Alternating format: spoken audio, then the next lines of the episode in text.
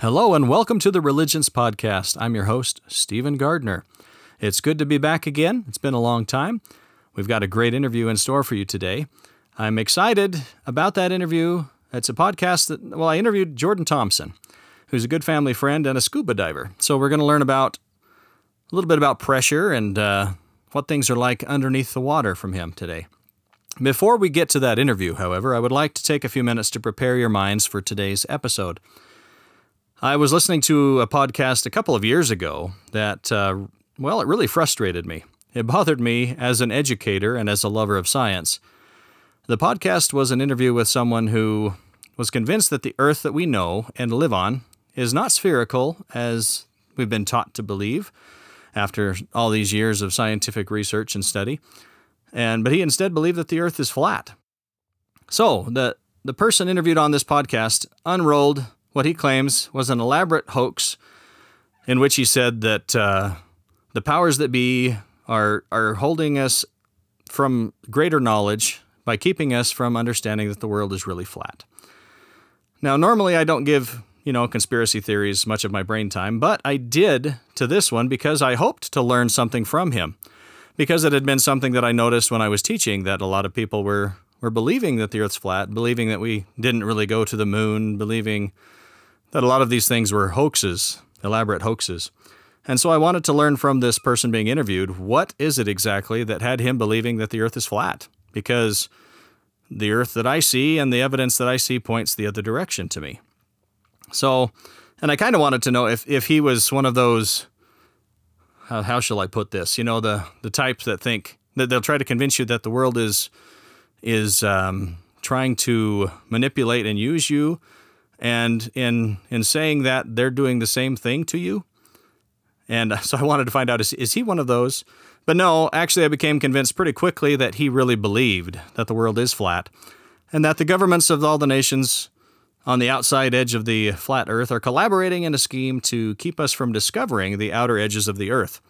So, anyway, that being said, um, I obviously disagree with the man for a lot of reasons. But one of the reasons that he gave, and he used the word nonsense a lot um, when talking about the different reasons that we believe the Earth is, is round. He said, Oh, that's nonsense. And uh, he used that term enough that I started thinking about Princess Bride. There's a, a phrase in there you keep on using that word. I do not think it means what you think it means. I kind of thought that of him. It's like, I don't think you know what nonsense means. But anyway, the reason, one of the reasons he gave, and this is, I'll just talk about one today, because it was very interesting to me, um, and it ties in with what we're going to talk about today. He said that if an airplane, airplane's flying, that proves that the world's flat. Because if an airplane was to fly and the world was spherical, the airplane would fly right off the Earth. So I thought, okay.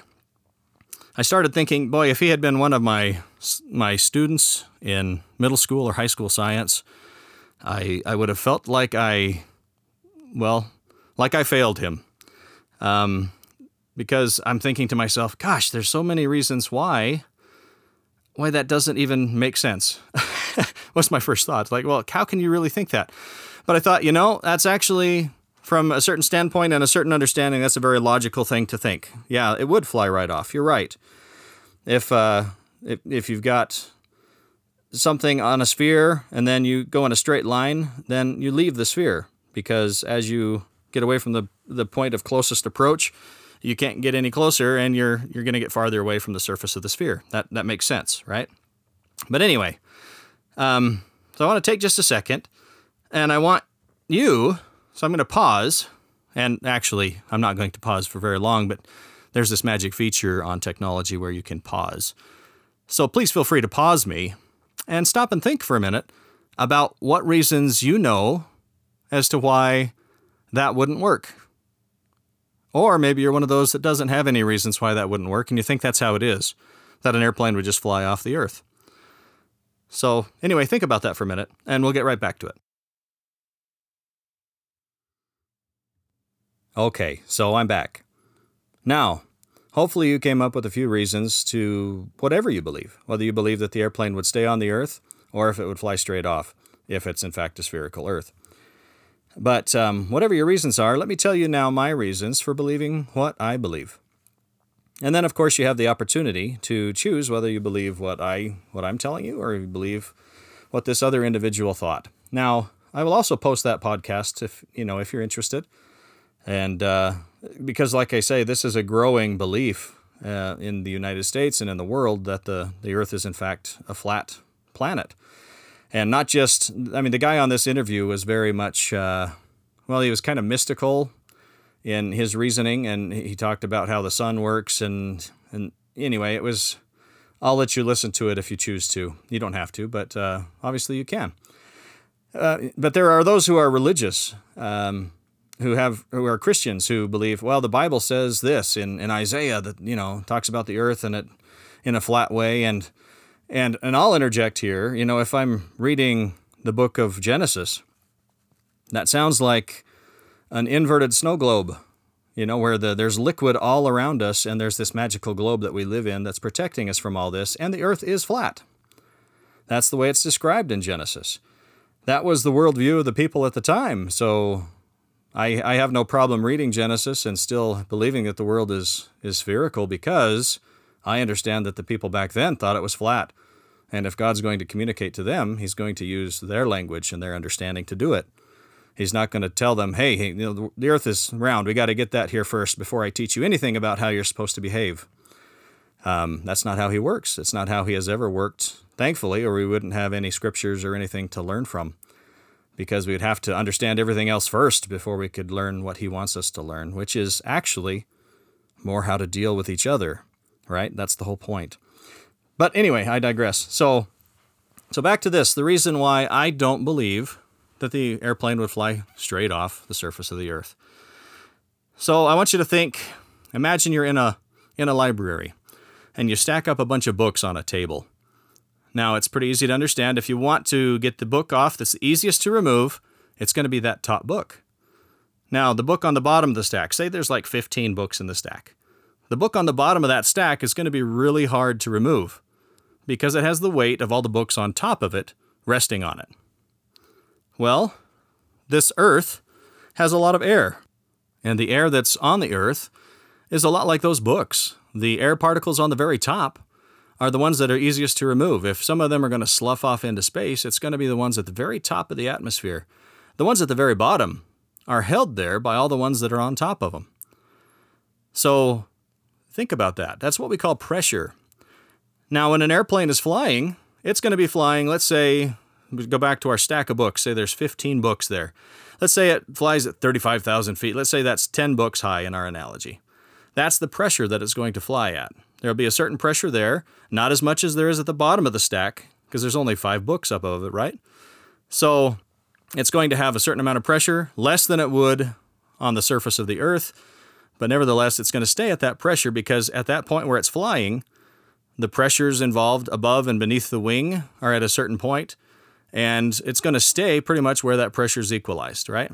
Now, there's even an easier reason why it's not going to fly off the Earth. One, why would a pilot let it fly off the Earth, right? It's we're not going to just fly off the Earth if they could, but they can't. And the reason they can't is by the time they get up even higher, they get to where there's not enough air pressure for them to create the lift they need to keep their airplane up they can't leave the planet Earth because by the time they get to where the pressure is so thin, or the air is so thin, that it can't uphold the wings. There, there's not enough air pressure to create the lift necessary on the wing. And so it can't leave the Earth because, well, there's no pressure up there for it. Well, anyway, that's my simple reasoning, my simple reason for the day as to why the Earth is a sphere. But we'll, we'll get to more reasons later on, I'm sure, because like I said, that that interview really left me thinking, wow, how how much he's missing out on, I guess was my thought. It's like he, he really he really thinks this is how it is, and I disagree with him completely. But now I want you to stop and, and I want to stop in the spirit of what we do here at Religions and just say, you know what? I don't hold anything against him. He's he's understanding what he understands because of what he's learned. And I think there's a lot that he hasn't learned, and I feel that I have learned some things that he doesn't know. But what if I'm wrong? How will we know who we can trust when it comes to making or when it comes to what we want to keep in our knowledge set. That's one of the biggest decisions we make in our educational lives or in our lives in, in learning is who do we trust with information? And I, I said that backwards. Who do we trust to give us our information? And how do we pick those people? So I want you to think about that. And one of the things I, I like to choose to do is to go to people who are original sources, people who have tried the thing that I'm learning about, or who are experts in a way that, you know, they've played with it, they understand it. And that's why today we have the wonderful opportunity to hear from Jordan Thompson a little bit about scuba diving. So we'll learn about pressure under the water. Same kind of principle applies as it does in the atmosphere. And there are some differences, and we'll talk about some of those. So I'm excited to have our interview today with Jordan Thompson. With no more waiting, here we go. And welcome to our interview. We've got with us a guest, Jordan Thompson. And uh, welcome, Jordan. Howdy, howdy. How you doing today? It's pretty good. I'm excited to be on the podcast. So, give or right. take just a second if you would and tell us about yourself. Well, um, I'm Jordan Thompson, and um, so this is kind of awkward, or not awkward. Uh, what's the word? I guess um, I guess more confusing. I guess. You don't want to talk about yourself? no, no. I'm just trying to figure out how to uh, how to start this off. I mean, I'm from Arkansas, and I moved to Idaho. It's just kind of a kind of a funny way to start. Um, I don't know. Like it's just uh, funny how I moved from Arkansas to Idaho, and then I'm on a podcast. It's pretty great. Um, let's see. Some more personal stuff, I guess, is I'm obsessed with the color purple, preferably dark. Um, I love water, drinking, and swimming in, playing video games, and welding. Speaking of welding, I studied welding and um, and I graduated with three different certificates. Some hobbies awesome. are yes, um, some of my hobbies are video games and welding as well. And um, you know, my favorite hobby, and it's probably something I'll always love. It's uh, scuba diving. Awesome. Well, and I got to know you through through video games, yeah. even though I don't video game, but yeah. my family does. So, so it's, I got to know you through my family, which is a very interesting cool. story how that came out. It is, uh, yeah. So, well, we're glad to have you here, and actually, scuba diving is. Uh, is going to be probably the thing that ties into the topic I want to talk about today, which is pressure. So, tell us yeah. what tell us a little bit about scuba diving. Well, scuba diving. Let's see. Um, so scuba diving, it started back in, well, the short answer is 1943. But underwater diving existed back into the 1500s, and even in 4 BC, Aristotle was thinking about it. But like he just, um, I don't remember what he said, but he was just he put that out there that you know diving was a thing, and he had a the, way to breathe underwater back then. Well, I wouldn't. I don't know if it was um like breathing know, underwater. Robin Hood with the reed. uh, no, I think it was more of like a, what I'm fixing to talk about, and that's um like in the 1500s, they had diving bells. And so a diving bell is just a really big container um, that and just happens to be shaped like a bell. And this was back when like pirates and all that good stuff. They would drop the bell into the water, uh-huh. and they dropped it um, flat, so the air would be contained. Like oh. if you oh. took a took a cup and put it upside down into right. a uh, like a bathtub, I guess. Sure. It, there's that right. air in there. And the air pocket. And so they would drop that down to whatever they depth they wanted to um, be diving at, and so they would hold their breath. They would go into the um, uh, diving bell and they'd hold their breath, or well, they take a deep breath in, and they'd hold their breath and dive out. And technically, this is a sort of diving. It's called free diving, okay. that's still done today. It's mainly with um, you have you literally like your gear is some clothes and your fins. We don't call them flippers, we call them fins. Okay. And so you would take, and this is called freediving. It's just you're holding your breath, going down. And You can go as deep as you want and come up, and it's all in the same breath of air. But awesome. The um, so the reason scuba diving. So scuba is an acronym. It's um, self-contained underwater breathing apparatus.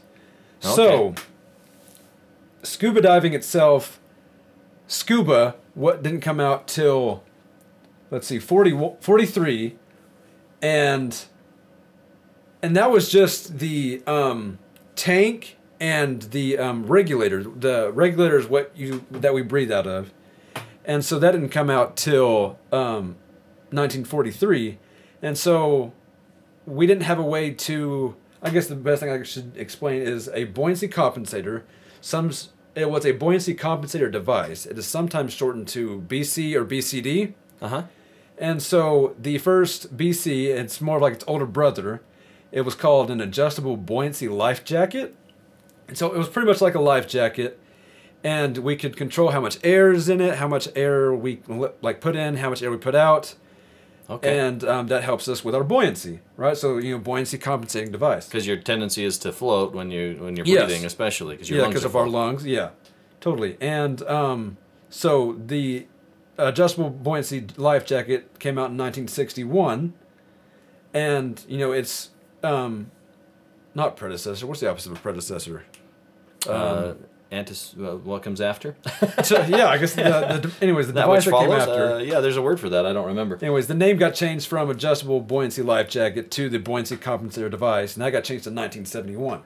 So, the modern suit uh, gear we use didn't all come together till 1961. Okay. But so it's fairly recent. yeah, um, but like diving has always been there, um, and so the main reason for um, diving was mostly obviously for money because like because um, of all these like sunken ships like the Spanish galleons and all those good oh, sure. stuff. Find treasure. Yeah, like with and they'd sink with you know tons of gold and silver and stuff because So part of the you said pi- back in pirate times. Yeah, so, exactly. So pirates would use the diving bell to And- to get to try They- to find treasure underwater. Yeah, yeah. and so they ships. would go like that was the main um, reason they wanted to do diving was salvaging, and That's cool. Yeah, and then um, I don't remember what happened. Those diving bells had to be heavy, I bet. Oh, they were. I mean, yeah, they were. Otherwise, they wouldn't hold much air. Because yeah, they were they were huge, and they had to be you know thick steel or well iron or whatever they were made of back in the day, Uh-huh. because they would drop them down to you know a, like about right off the right off the bottom, because Wow. if you were going to be on the bottom, you didn't want to be like have your air at the surface and then go back down, have to swim, waste Right, all that air. right. No You know, kidding. getting back down there just to, you know, just to come back up. So you'd have Sure. that um, pressure on that um, that diving bell. Let's see. I guess we can get into the person who invented it and um, who in- well Oh, the yeah. people. There's two guys. It was I'm totally gonna butcher their names because they I'm assuming French. I don't know. It was Jacques Cousteau and Jacques Cousteau, yeah, and Emile Gagnon. Emile Gardin. I, I, Uh, I'm trying to speak French. It's whatever. I- I, I- mean, it's okay. I'll- they I'll invented, uh, you know, regulator and tank. okay. But Fenzy, which was bought out by Honeywell, they created the first BCD, which is the buoyancy compensator, and then Scuba Pro, which is a um, common scuba company now. They changed the name from the um, uh, adjustable life jacket to um, the BC or buoyancy compensator device, and that was in 1971. So Oh wow, yeah, that's almost my lifetime here. So yeah, that's oh, that's Oh, really man. recent. Yeah. I'm young. Oh, so okay. So again, with motivating, with the motivation, there is the money side of things, and then there's those people who are like all for the scientific stuff, like yeah. And so I heard this. I don't know if it's true or not, but in some way, it kind of is. In some ways, kind of not. So we know more about space than we do about the ocean. And you got to think I've heard that. 95 wait is it 70% or 95% of earth is covered in the ocean i think it's 70% isn't it It's probably seventy percent. Yeah, I think Anyways, of we, the surface area. Yeah. yeah, so we know um, almost nothing about um, the oceans when we know you know so much about space. And one, it's just easier. So the reason for this is because it's easier to go to space Right. because um, you just have to build something that can hold pressure inside. right. But with scuba diving, you have to you know make something that can keep pressure from crushing you. Right. And Opposite problem. Appar- yeah, apparently going to space is just you know it's easier to do that. And so, um, but yeah, like there's the the science stuff, and that's that's kind of what I'm into. Is like I kind of like learning about it. Like I'm not really there for the money. Is that if that is that cool? Yeah, that'd be cool to find you know like a sunken ship, but you know, it's whatever. well, when you do, you'll be my best friend. Yes. I'm, yeah, I, I must. I must assume so. I'd have a bunch of best friends then. um, but yeah, that kind of that's kind of the history of it and why people wanted to do it. Okay. Well, that's cool. Yeah, Learned a lot of new things there. I like the diving bell. That that's just fascinating to me. there's some video games that bring it up. Um, Are there? yeah, there's um in um, a video game. It's called um, Assassin's Creed Black Flag. and um, there's actually a mission that you have to go on where they teach you how to use a diving bell and stuff like that, and it gives you not really the history, but it gives you the idea that diving bells did exist and how they were properly lo- properly used. Cool. And so that is cool. It's very cool. Your experience with scuba diving, what is it that you like about, oh, uh, what do I like about diving? scuba diving? Oh, there's a bunch of things I like about scuba Well, you diving. said you like it for the science, not necessarily for finding the money, but right. Um, probably the biggest thing I like about scuba diving, I would say it's um, for me it's the calmness, because when I go scuba diving, you know, it's once you go scuba diving, you're in the depth. You know, at your depth, it, it's quiet, and you know, um, occasionally you hear occasionally you'll hear a boat motor, or if you're in a lake, you'll hear some fish grunting. You know, in the off in the distance. There is the calmness of it. And it's just like it's quiet and it's calm. And once you get to, you know, at certain depths. So with light, uh, light only goes so deep. Like the first to go out is red, and so that's why if you Oh, look down into the ocean, that's why water's blue. It's because if you look down, because the red can't cut through the water. Right, deep. and so And is that because of things in the water or just the water um, itself? That's just the water itself, and then obviously if there's like uh, contaminants in the water, like um, like there's dirt or something, that obviously doesn't help either. Right, right. But um, that's why water's blue, is because the blue penetrate penetrates penet. If I could speak English, penetrates water the deepest. Yeah, from And, like, Arkansas, you know. You know Yeah, they don't we- speak yeah. English down there. Yeah, yeah, education, whatever. Anyways, um, but like the if you look at the curve of how color goes into water, it's um, it's uh, it's not linear. It's um, Right, the blue curve's harder, doesn't it? yeah, it uh, like significantly much more than the red. So it's not linear. It's um, not hyperbolic. What's the word I'm looking for? Um, there's a massive curve, I guess. Right. and um so and that's just it's so once you get to like just at right depth it's kind of dark and it's calm and you kind of just hang out there and that's just fun. And you know and then that's just like the main thing i like about it. It's just calm it's quiet and you know. Oh but there's so much more to it. Um like there's so much more that i like is it's it's customizable. Like so occasionally this is kind of a little short story and i'll talk about more of the story later and um anyways, so like say I wanted to go pick up trash just off the bank. You know, I can't, you know, not um it's not shallow enough for me to go snorkeling. Okay. So I'd take my gear, you know, I take a my BC, my air tank, and I take a like a mesh bag for trash or something like that, Uh huh. and a dive knife for um like if I find a fishing lure, you find it all the time fishing lures. You can cut fishing lures off rocks, and hey, free Oh, really? fishing lures, yeah. Um, there's So you actually- are you are finding treasure. yeah, there's actually this one time there was um, this, I wasn't scuba diving, but I was you know I was at, ready to get scuba diving, and I was looking out on this bank and there was this bobber just sitting there hanging out, and I looked back and it was still there and I was I walked over there, and um, I picked it up and turns out it was uh, a treble hook snug on uh, snagged on a rock, and I was like wow that could have been really bad, anyways so I picked that Huh. up and um, took out my dive knife cut off the excess rope uh, or not rope line. And I still have it. I have it in a little container, um, like with a fish tank. It's pretty cool. Huh. And so yeah. so do you ever? Is there ever a live fisherman that has a hook down by you? Has that ever happened? Uh, thank goodness no. Um, so where I've gone scuba diving, They'd hate to snag a scuba diver. Though. I I haven't uh, I haven't heard anything about that, but I'm sure it's not fun. I bet not. Um, so where I've gone scuba diving, it's um, kind of like just for scuba divers. There's like no fishing Okay. allowed.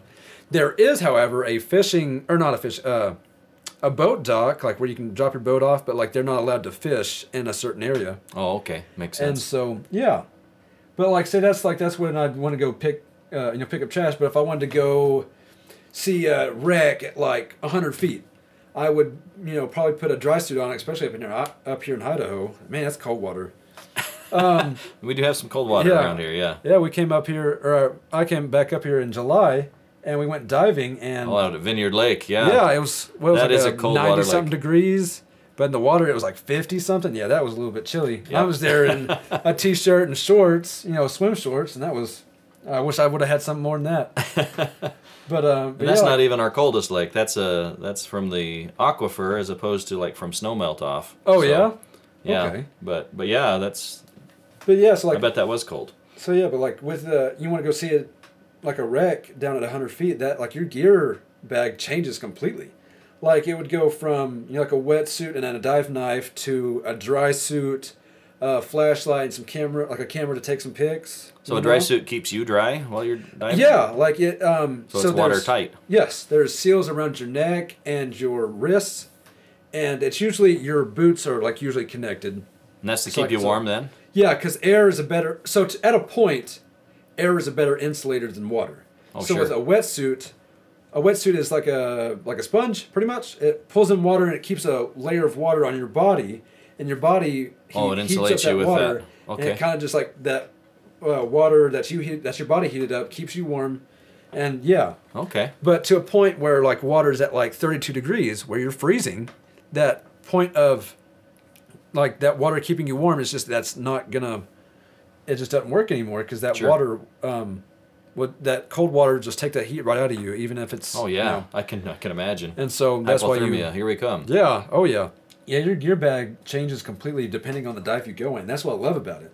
On the same dive, maybe you just want to see something a little bit different, like, and you just need a flashlight. So, like, um, I guess the story was so there's this scuba park at a dive, I, at a lake I dive at, and um, like they have sunken ships. Well, I say ships. It's more of like sailboats and cars and stuff like that. Sure. And so, like, if you wanted to go, you know, to see the o- outsides, you wouldn't think about taking your flashlight. But say you wanted to go look inside this triple decker houseboat, you need to take your flashlight and you can look around in there and see all the cool stuff and things.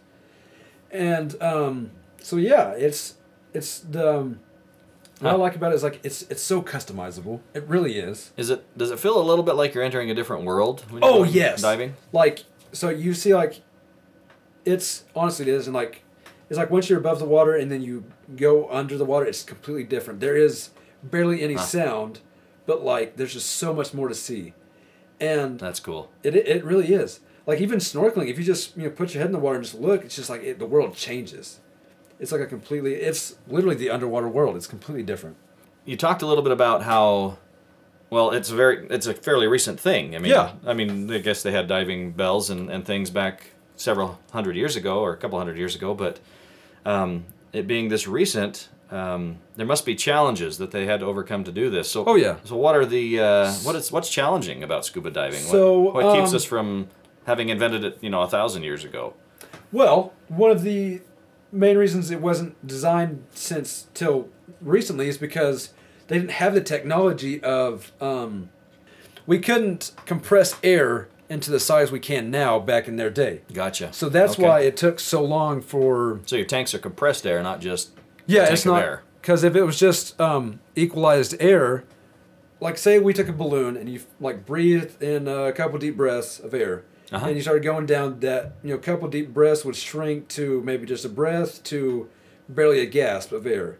So And the amount of oxygen you can hold in your lungs changes as Yes. you go down because and of with the pressure. free diving, yeah. Oh, and with free cool. diving, like the your air, like your lungs, like um shrink or not necessarily shrink, but the air inside your lungs get denser, gets denser, and so, So there's more oxygen in your lungs while you're underwater than there is when you're out at normal pressure. Then that's what you're saying. Um, right? no, not really. The, the amount of air, amount of oxygen, doesn't change because the percentage would be the same. the percentage would be the same. Yes. Okay. There are mixes of scuba diving air. It's called um, nitrox, where you get a little bit more percentage of oxygen, and that just helps with um, decompression sickness and stuff like that.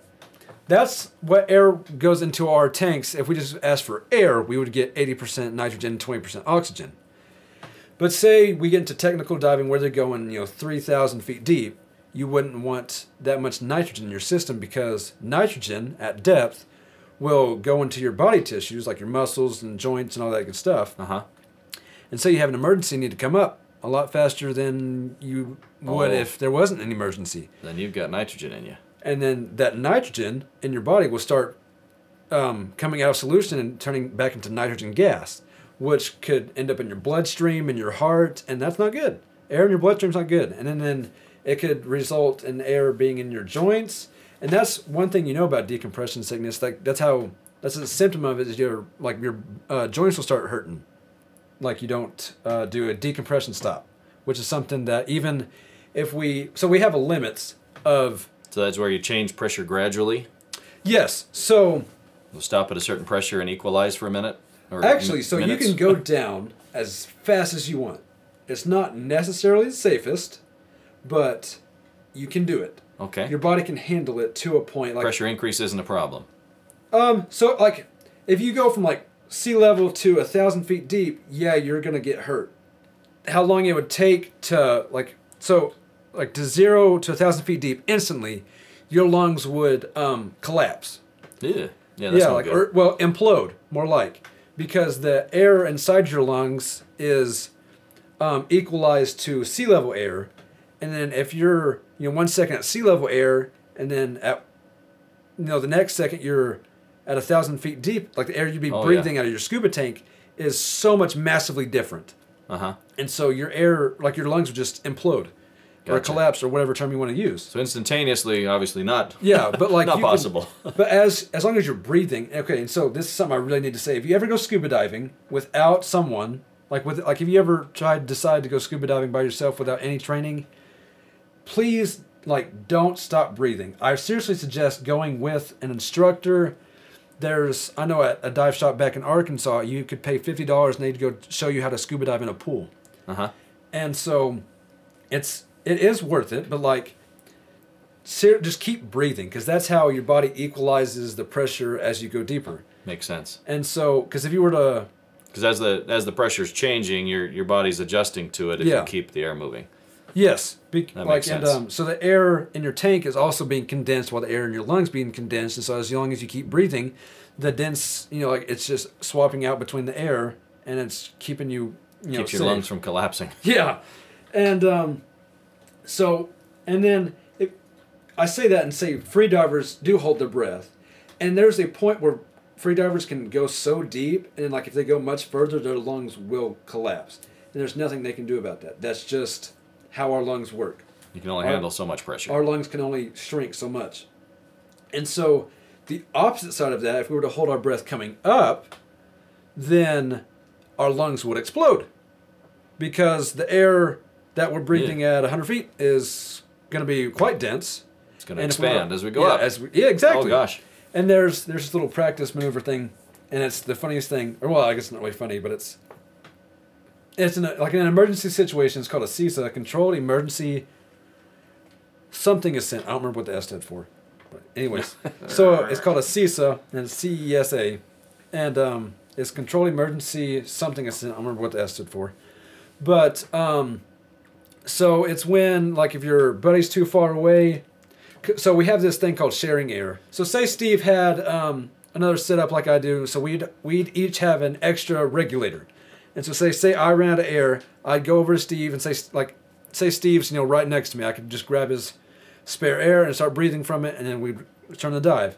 But say we're 20 feet deep and you are 50 feet away, so I'm so Steve is 30 feet farther away than the surface is. So that's when I So I'm decide, further down than you. or just farther away, whichever's closer. Just, Oh, okay. Just whatever air is closer. Gotcha. And so, which if I'm 20 feet deep and you're 50 feet away from me, whether it's 50 feet deeper, 50 feet um, to my side, whichever, we do a CESA, controlled emergency safety is ascent. I don't remember what that stood for, so don't quote me on it. Anyways, so we would, what we would do is we'd just go ah, and as we come up, the air is denser to a point, and so as we come up, that dense air would start to expand, Uh-huh. and so as long as we're going ah, it um, like air could just keep coming out, and it's the funniest thing because we we would do like a simulated when we started diving. When I first started diving, we did a simulation of it, and like so we started from 33 feet deep, and I'll tell you why that's significant in a minute.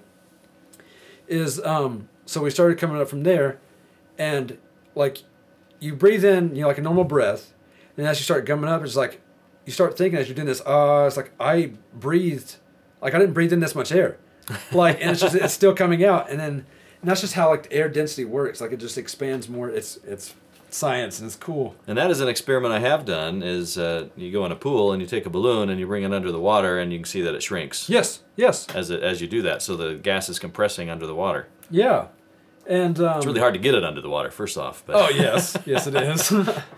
but um, yeah, it's that's that's the best way to explain how your lung. That's like that's how the best way to explain how any um, air container works. Like container of air would work is um, with the, that balloon in the water.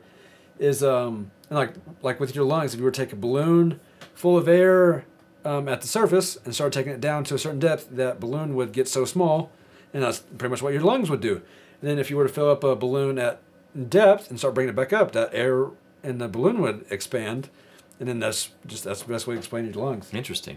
So going back to this bell, I mean, this is probably something you haven't had experience with, but I'm imagining if you lower the bell under, as the pressure increases, as it goes down further, the the water line of where the water is at the bottom of the bell probably goes up into the bell Yes, and squishes the air as So- it compresses.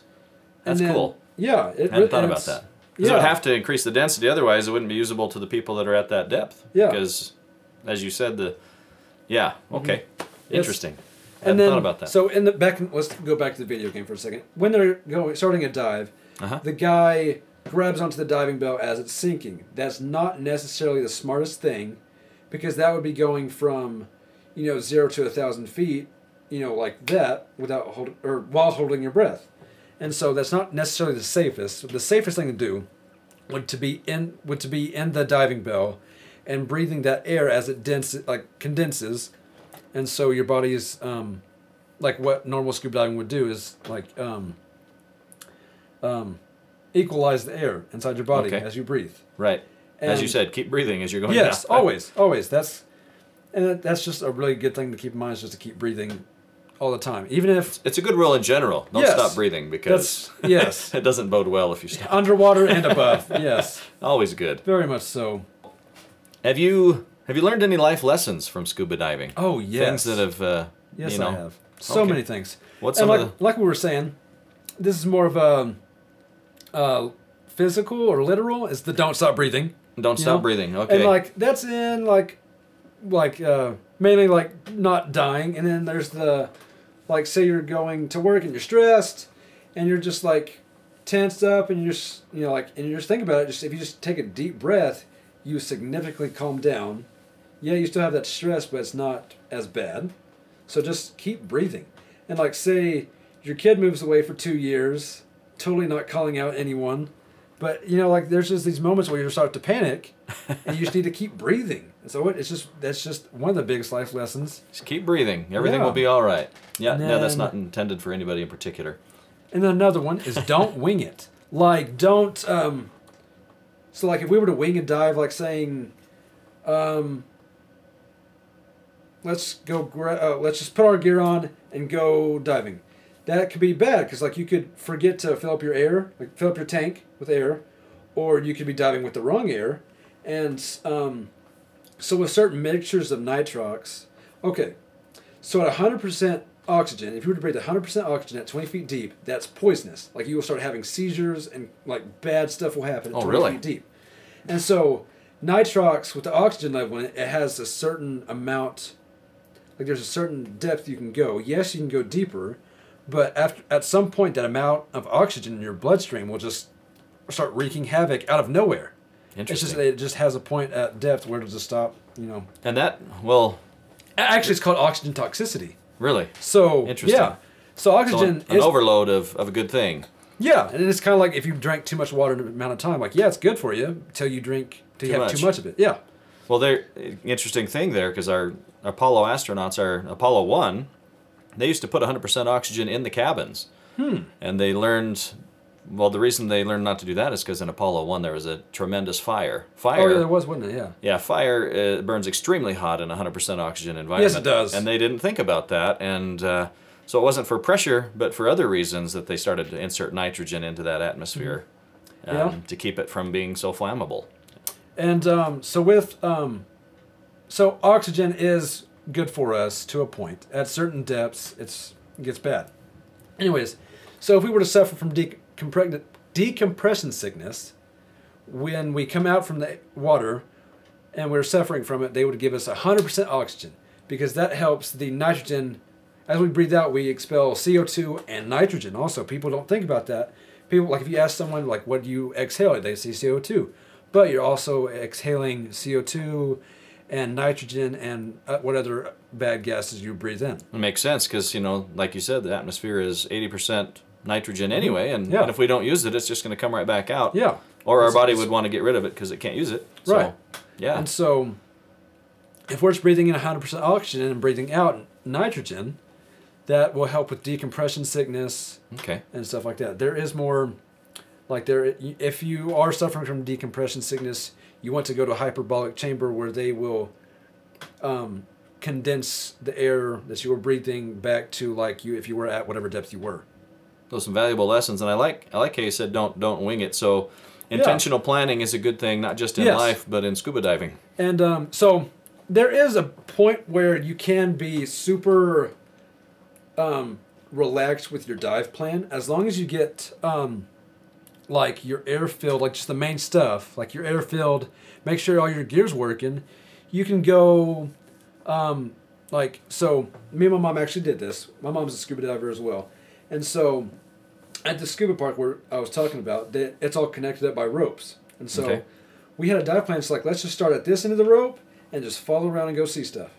That's how simple our dive was, Right. and and then you can get specific, so specific as, all right, I'm gonna start here at the dive, but uh, at the dive, um, oh, what's that called? The boat ramp. We're gonna start at the boat ramp, and then we're gonna follow this line and see the beetle, which is the the VW beetle bug. right.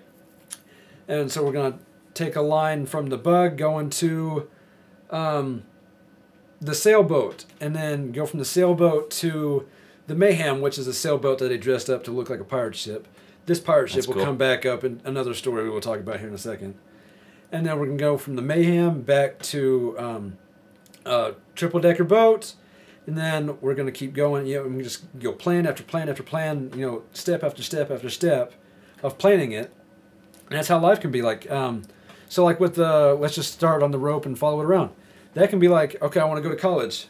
All right, like in real life scenarios, like I want to go to college. But like with the step by step by step, it's like, all right, I want to finish high school. I want to apply at this college, this college, this college, this college, and this college, and um, you know you get accepted by those colleges. I want to go to this college for this subject. I want to take this class, this class, this class, and this class. Gotcha. You know, it's just like have a plan of some sort. Just don't wing it. Put some intentionality into your planning. Yeah, yeah, and it doesn't have to be the most complex thing ever. And so, and you can still have fun either way. Another important life lesson I've learned is to have common sense. Like, um, so I want to go dive in. We'll take that um, shipwreck at 100 feet deep. We'll take that for example again. We're not going to wear, um, you know, uh, t-shirt and shorts and go dive that deep. No, we're going to put on, you know, at least a seven mil uh, wetsuit on, and like I said earlier, it was most likely a dry suit to go see it. Deeper equals colder. Is that Yes. typically true? Um, okay. depending on where you go because like i know up here in idaho we have or well we y'all us uh, idaho has um, geothermic pools and Oh, so yes. at depth they will be warm That makes sense. but in other scenarios where there's no geothermic um, activity it gets colder as you go deeper okay. um, there So like air in a room. People who've been in rooms, you know, you lay on the floor. That's the coldest spot in the Right, room. yeah. The hot air rises. The same thing with the water. Yes, and like uh, um, so, of course, as we know, or at least most people know, that the center of the Earth is hot. Right. Okay, so there technically, if there was a, a lake or ocean deep enough that reached, you know, towards the mantle of the Earth, it Oh. would start to be getting warm at the bottom. It would be hot down there. but most lakes Sure. tend to not do that. Sure. So, um, but yes, typically as depth increases, um, water temperature um, decreases. Interesting. Makes sense. Very much so. Okay. And um, and so like like uh, going diving, you're not going to go diving 100 feet deep in shorts, and that's not you're not going to go out in zero degree weather in shorts either. You're going to put on a you know a jacket or look like the kid from Christmas Story where you can't even walk right. that, that's totally me. You know, or I in this totally case, do would be a dry suit and yeah. uh, and don't lick know. any poles while you're down there. I, I, mm, that's a bad idea. they who knows what they're covered in. All right. Anyways, Algae yeah. or something. So that's mainly the life the life lessons I've really learned from it. Um, Uh, Those are valuable lessons. yeah, I'm sure Thanks you for- asked. Yeah, I'm Thanks sure for sharing asked- those. Of course, of course. I'm sure if you asked other divers, they could think of some. But that's just mine. You know, that's what I've really learned from it. Well, it's just like real life. We all learn different lessons from our experiences. Of course. That's uh, Yeah, like that one from the Christmas story. He learned how to lick poles. I haven't learned that story yet. I mean, I've watched the story, but you know. Arkansas didn't uh, didn't give you too many opportunities to lick a frozen no, pole, huh? I didn't get that one. Nope. Well, you might have that if you stick around Idaho long enough. I I've seen Christmas stories, so I don't think I'll lick any poles. You can learn from others' mistakes too, Yes. right?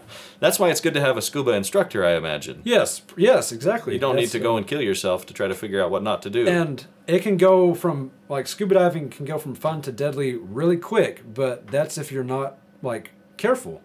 I have been taught enough to understand my boundaries of how deep I can go, and like what uh, limits I have. And that okay, your limits change with how much education you have in scuba diving. So like um, my certificates in scuba diving, I have open water, I have um, dry suit. No, sorry. Well, I mean, I do have dry suit. I have, um, oh, if I could remember the name of it, I would. Um, equipment specialist and advanced. And so with open water, that's the first one you'd get. And um, dry suit, that's just so you know how to use a dry suit correctly. And um, uh, equipment specialist is like the equipment I'd use. Like uh, if I wanted to clean my regulator, I know how to do that. Like I can take it apart and put it back together. Whereas if I showed an open water person how to do it, like if I gave my regulator to an open water, you know, person, they'd just look at it like, uh, I breathe from this, and that's all they would know. right. And so um, I can take it apart. And then advanced is um, I'm more advanced. So at open water, your depth limit is 60 feet. At with advanced, my depth limit is 130 feet. So the more you know, the deeper you can go. Pretty much, yeah. I, I just made a rhyme. So your limits do change with the experience you have, and it's mainly not necessarily the experience, but the um, certificates you have. And so the reason you can go, they don't let you go 130 feet deep at uh, beginner level is because pressure change is totally different at those levels. Hmm. The most challenging thing about scuba diving um, our the equipment was trying to condense enough air to fit in our tanks or Right. cylinders. The words are interchangeable. So you can go down for more than 30 seconds at a time. Pretty much, yeah. and um, so that's what the most challenging thing about the equipment was. But the most challenging, the most challenging thing about scuba diving to the scuba diver is getting the certifications. So like you have to um, take a test. Like you, well, you have to do studying, studying, take a test, and then you have to go do some dives. Like with my open water, I had to. Um, we did some classwork and a test, and then we went to a pool, and like looked at our gear and stuff like that. And then we had we did do we did two lake dives where we practiced some stuff. I don't remember what they were. So I do remember in my advanced uh, certificate, like getting my certificate for, certificate for advanced, we had to do. Um, so we had to do some homework as well, and then we had to do f- five dives. One was okay, so we had to have at least twenty dives recorded, and um, like we have a dive book of like when we record all our dives and stuff like that, and so we had to have at least twenty, and so then we went on five dives, and mine like we have a list of what we had to we could pick from, and the two mandatory dives were a deep dive, which was we have to go more than sixty feet Okay. and then we had to do a um, navigations. So that's like um, we had to use our compass and do underwater navigation stuff like that. Cool. And so the other three I picked were search and rescue or search and recovery, whichever they they're they're, they're kind of interchangeable as well. Um, so search and recovery or rescue, search or no search and recovery and rescue, um, night dive, wreck diving. Yes, like with wreck dive, they have. Uh, I brought this up earlier. Is that there was uh, a houseboat and it's got three different levels. Sure. So we do like a simulated wreck dive, and it's like Is rec for like recreational? no is that wreck what like um, shipwreck. Oh, wreck W R E. Yes, C K. W. Yes, Okay. yes. I probably should have dive. said that. Yeah, no, that's fine. I was just wasn't sure. Yeah, so um, we do a simulated wreck dive where we swim to this little boat, and it's like you can see right to the other side. It's like s- like if someone put um, uh, like a thing over the pool and you had to just dive under it. it. That's pretty much what it was like. It's not like a big major shipwreck. It was like you weren't going to get lost inside it. Sure. Another challenging thing is, um, this is something you have to plan for. I mean, and and it's emergencies, and you really can't. plan for emergencies, and you don't really want to like have an emergency. So But you do want to be prepared for one. Yes, that's yeah. And so I had this one time happen. I was in a lake in Arkansas and it was at this scuba park that I keep bringing up, right? And so these every um, little thing you can see like the boats and uh, cars and stuff are connected by ropes, right? Mhm. And so I was diving with a buddy and um, we got lost just for a split second. Like I looked the other way and he and I looked back and he was gone. And it's too dark to see, probably. Well, it was very um, far. So the main thing is that um, depending on where you are, like so where I was, I, I was at towards the bottom of the boat, and um, he was on the other side, uh, like towards the top. And like how you find people is by their bubbles, because I couldn't see his bubbles, I couldn't see where he was. So I was looking around, I was swimming around. Turns out he knew exactly where I was, but I had no clue where he was, and that's just like that's that's another challenging thing is lack of um, communication underwater. But anyways, that's not the main one I was going to talk about. Is um so emergencies. Is I was sw- sitting there swimming around that boat, and I just completely missed him. And then, as one time I was coming around, I my tank got snagged on one of the ropes, Oh, and so I'm sitting there, like hung up, and I like with this gear on, you can't reach back and unhook yourself. And I wasn't gonna take my dive knife and start stabbing around back at important hoses and you know my neck. no, so I ain't gonna do no, that. that's not a good plan. And so I had to um, do I had to take my gear off mid water, like well, and like I like I couldn't touch the bottom and I couldn't reach the top, so I'm sitting there, um, in the open water, and I'm just carefully taking the stuff off, and then unhooking myself, and then I put my gear back on. And what's funny is that they don't teach you how to take your gear off until many like way past um, the advanced level. And so I was doing something that like I had no clue if I was doing right. All I knew is that if I let go of this BC, I'm gonna go up, it's gonna go down, and my air is gonna go with it. And so I have to float back to the top with no air. And so I was clinging that thing for dear life. And so you just have to, and that Yeah. comes back to the keep breathing. Is because like you just want to keep open mind or not open minded. Um, you keep breathing so you don't you don't get tunnel vision and you just start freaking out because that's bad. Oh yeah, And I'm- so- I can imagine. Oh yeah. Freakout's not not good when you're in a situation Yeah. like that.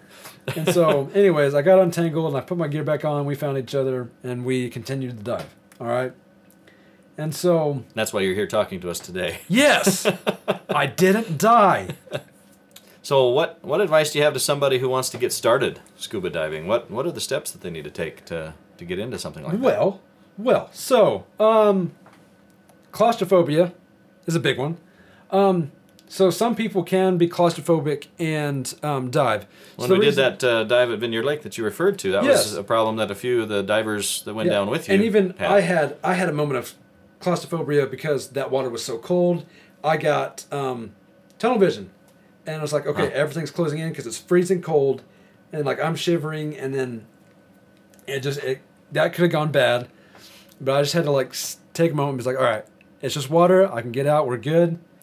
And there's some masks that like have a big open view and like it doesn't help or doesn't bother claustrophobic claustrophobic people as much.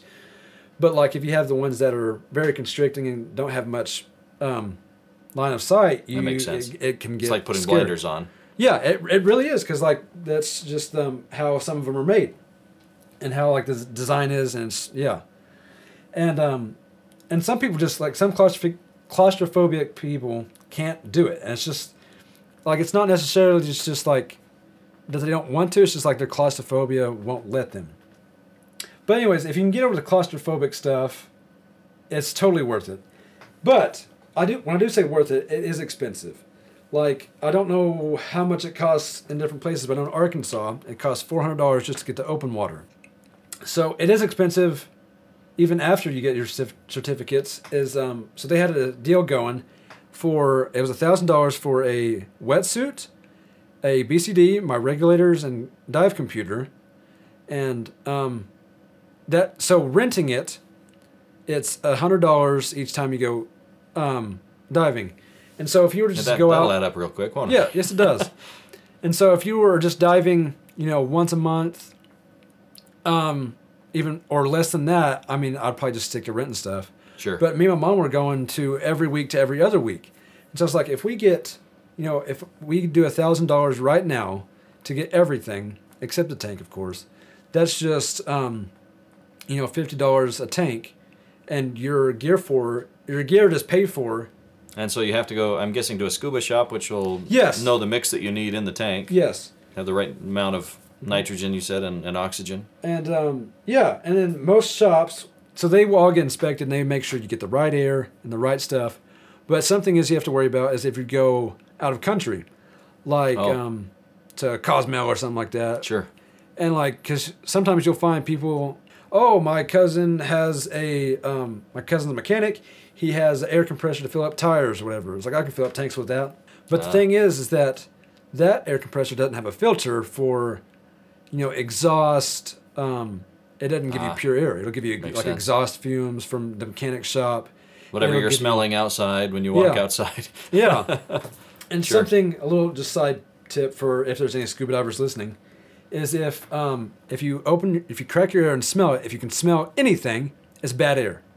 Huh. If what you want is a um, like you don't want your air to smell like anything. Well, I say pure air as in nitrogen and um, oxygen. It doesn't have any smells. Like it does not give off any smell.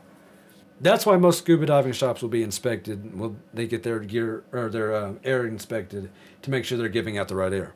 Sure. Makes sense. Yeah. I think most people have had the experience where if you're going, you know, driving up a mountain pass or something, you feel your ears, you know, the pressure changes on your ears, and you feel your ears popping. How does that relate to, to scuba diving? Because we're talking about pressure and it increases as you go down. How is that comparable to what we experience in the air? So you, as you like, it's kind of funny that you mentioned um, going up, your ears will pop. As we go down, our ears. So there are people think of air in our bodies. They think of just the lungs, but you have all your sinuses, and there's air in your eardrums. Oh, So as we start going down, we'll get pinches in our sinuses, and our sinus, um, our sinus cavities are on the uh, forehead and then behind the cheeks, or behind the cheekbones, and our nose, and then they connect to our ears. And so, as we start going down, we'll get pinches, and Okay. to equalize that, we would. Some of us can just swallow and pop our ears, Yep. and some have to Chew um, gum or whatever. yeah, well, we can't really chew gum underwater because like you have yeah, That doesn't work. if you can do that, mm, you can do that. But um, but we what we what some do is they hold our, you hold your nose and breathe out your nose, which I mean you're holding your nose, but like that um, the air you're pressing out into your nose that would be going out your nose, but since you're holding it, it goes through your sinuses and equalizes everything, and that's what's called. It's called equal, Okay. equalizing. And your ears and your ears will sometimes pop. So and you have to be careful not to blow too hard, because if you blow hard enough, you will blow your eardrums out. Which and- would not be good. No, it's not good. I'm sure if I dropped, you know, significantly quickly, like like quickly descended, I'm sure my lungs would, would feel it. Sure. But um, going slowly and safely, I couldn't feel nothing. Um, so and that's probably in- like in in our everyday experience with with mountain passes if we're in a car we're going to feel it but if we're walking up the mountain pass we won't right because no, it happens more gradually Yeah, yeah. and we had a lot of breaths in between Right. everything's equalizing And Makes that's, sense. That's the keep breathing thing again. Um, so, so the buoyancy compensator it helps us um, compensate for buoyancy, like the name it's uh, like the name says, and so um, you know increasing the air in the it's, it's a bladder pretty much. okay It's um so we increase the air in the bladder to help us float. and we- instead of urine it's got uh, air, it's got air it's it's a Uh, good bladder Yeah, yeah. Um, and so we put air into it to float, and we take air out of it to sink. And uh, now, if we just had the, um, if we didn't have any weights, we, so we need scuba divers need weight to sink, because if we didn't, we would just be floating with our lungs. And so, just stay at the top of the water the whole yeah, time you could have all the gear you wanted, and you'd just be sitting there.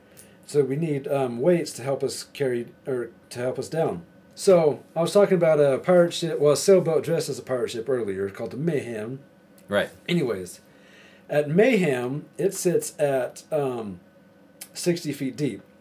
At sixty feet, I with I barely have any air in my BC. I'm hanging out. You know, I can I'm control my lungs are controlling how like if I want to go up or down. You know, and so once I hit that 66 feet mark, that little air. So I guess this is now a good time to bring up atmospheres. So at Yeah. sea level, we're at one atmosphere, and And that's the, the pressure. yes, We call it one atmosphere. yes, and so at um, 10 meters or 33 feet, you hit two atmospheres. So it's like having two two atmospheres of pressure on, on so, you. Or twice as much as you normally right would. now. Well, obviously with height, it changes. At sea level, we would assume, right? So if you're at sea level, Uh huh. and if you went down to 33 feet, we'd be feeling two pressures of what we would at sea level, Okay. if that makes sense. Sure. And so for every 33 feet, you add an atmosphere. So in other words, 33 feet of water has the same pressure as, oh gosh, what is it like 100,000 feet of, of atmosphere? Yeah. You know, or Yeah. however many miles it is actually Yeah, of, of yeah. air pressure on us. So so Um, water's definitely more dense than than air. Uh, a little bit, yeah, just a, li- just a, a lot. little bit, yeah. Um, so, anyways, I was hitting at that 66 feet mark, which was three atmospheres. And so, Because the pressure of the regular atmosphere is on top of the water already, yes, right? So and then that okay, 33 feet is added. And yeah, and so I was at three atmospheres then, and that little amount, like I mean a puff of air, which is in my BC. And once I hit that 66 feet mark, that um, air, that little minuscule amount, condensed even more. And I s- just started sinking. Luckily, I was like five feet above the floor, like the bottom, Oh, and I just sunk into it. it's like, okay, we'll stop. Yeah. a little side note. All right. So, not necessarily a side note, but like the main funny part of that story is so at towards um, shallower water, you can just like put your finger on a rock and like push yourself up and you're fine. Sure. But at 70 feet, where not many people are going, I go to, you know, just finger touch the bottom and hop back up. But instead of just hopping back up, my arm goes deep. I mean, like elbow, or not elbow, shoulder deep into muck. Oh, no. And so it was funny because Stuck in the mud underwater. yeah. Well, I didn't necessarily get stuck. I kind of just got myself out, and we were going. And it was that we ended the dive, and um, we were comparing dives. Uh-huh. And like the guys I was diving with, they went to seventy feet, and I went to seventy-five. And they go, "Yeah, because you were halfway in the mud." And I was like, "Okay, good point." it was kind of funny. We had a good laugh about that. but uh, so that's my experience with pressure at depth is that um, you know that, that that just a little air condensing just a little bit made me sink. I've heard that when you're in salt water, and I haven't had the experience of swimming in salt water, but in salt water they say it, it's easier to swim because you're more buoyant. The salt water is, is more dense. So does it matter what you're in? Is it is like the Um, pressure variation different for salt water than for regular water? What you've been told is exactly right. If you're swimming in salt water, the salt in the water makes it more dense than fresh water, and so it's easier for us to float. So with salt water, we need more weight to sink. And so yes, the water content does matter. Okay. And so So you probably get to one atmosphere or, or two atmospheres of pressure a little quicker depending on what you're in. So I was talking to a dive instructor up here in Idaho, and where we dive at, or well, where he dove at, is about five thousand feet. You know, it's four thousand seven hundred something. And so, he said, you'll feel that you will fill that second atmosphere at twenty six feet deep instead of thirty three. And so, Oh, okay. water content changes the uh, depth, like how much pressure you're feeling, and how high you are, altitude wise, Sure. changes. Sure. That's pretty much how that you know water content and height. That's pretty much how that changes. In everyday life, what what role does this pr- you know we talked about pressure at depth and and uh, pressure in the atmosphere. What role does that play in our everyday life? So, like, and you've talked about this on your podcast before on the episode um, uh, "Nothing Sucks," Oh yeah, and um, I still get people calling me about that saying I'm not sure I believe that, but yeah. Anyway, that's kind of sad, but I mean it makes sense to me. Anyways, so um, so in the uh, in the episode "Nothing Sucks," you talk about higher pressure wants to go to lower pressure. Yep. I believe I've, it's been a couple. yeah, high pressure wants to go to the low pressure Okay, spot. yeah. It'll fill it up. So our lungs, when we breathe out, our lungs are now low pressure. And so if we didn't have pressure, once we breathed out, there's no you're you're screwed. So like there's no there's no higher problem. pressure to push back into your lungs. Like we don't breathe in. Like we just hope that um, the high pressure goes to fill our lungs, and then we just you know that's how we breathe. Right. And the so- diaphragm wouldn't do us much good without that, would it? No. Be a problem. Um, you know, it's gonna be my turn to ask a question because I don't know much about it. Ask what it. areas of human life are most affected by pressure? no air pressure, no sound. If the air oh, just if the air just disperses it as far as it wants to, like it does in space. I mean, there is air in space; it just spreads out as far as it can, Yeah. and gravity brings it all down and compresses it to where it's easy for us to breathe, Right. and where we can talk to each other because you know my voice is being carried through the air, and as it changes pressure, the way my voice carries or the way my voice transfers changes as well. If you're on a mountaintop, like say we climb up Mount Everest together, me talking to you is a harder job. Yeah, because there's less air to talk through. Yeah.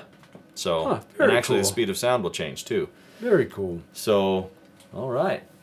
Well, Jordan, thank you for taking some time today to talk to us about about scuba diving and, and some of the stuff that you love, and Well, of course. just appreciate you talking taking the about it. time to be here. I don't get very often. I don't get very many chances to talk about it, so it's good to talk about it. Thank you for joining us here at Religions today. I hope that you enjoyed that interview with Jordan Thompson. I know I learned a whole lot, and I hope that you did too. I really appreciate having people that I know that uh, have tried things that I haven't that I can learn from. And Jordan is definitely one of those. And one of those, one of these days, I am going to go scuba diving. I want to know if I'm one of those that's going to be claustrophobic as I get under the water.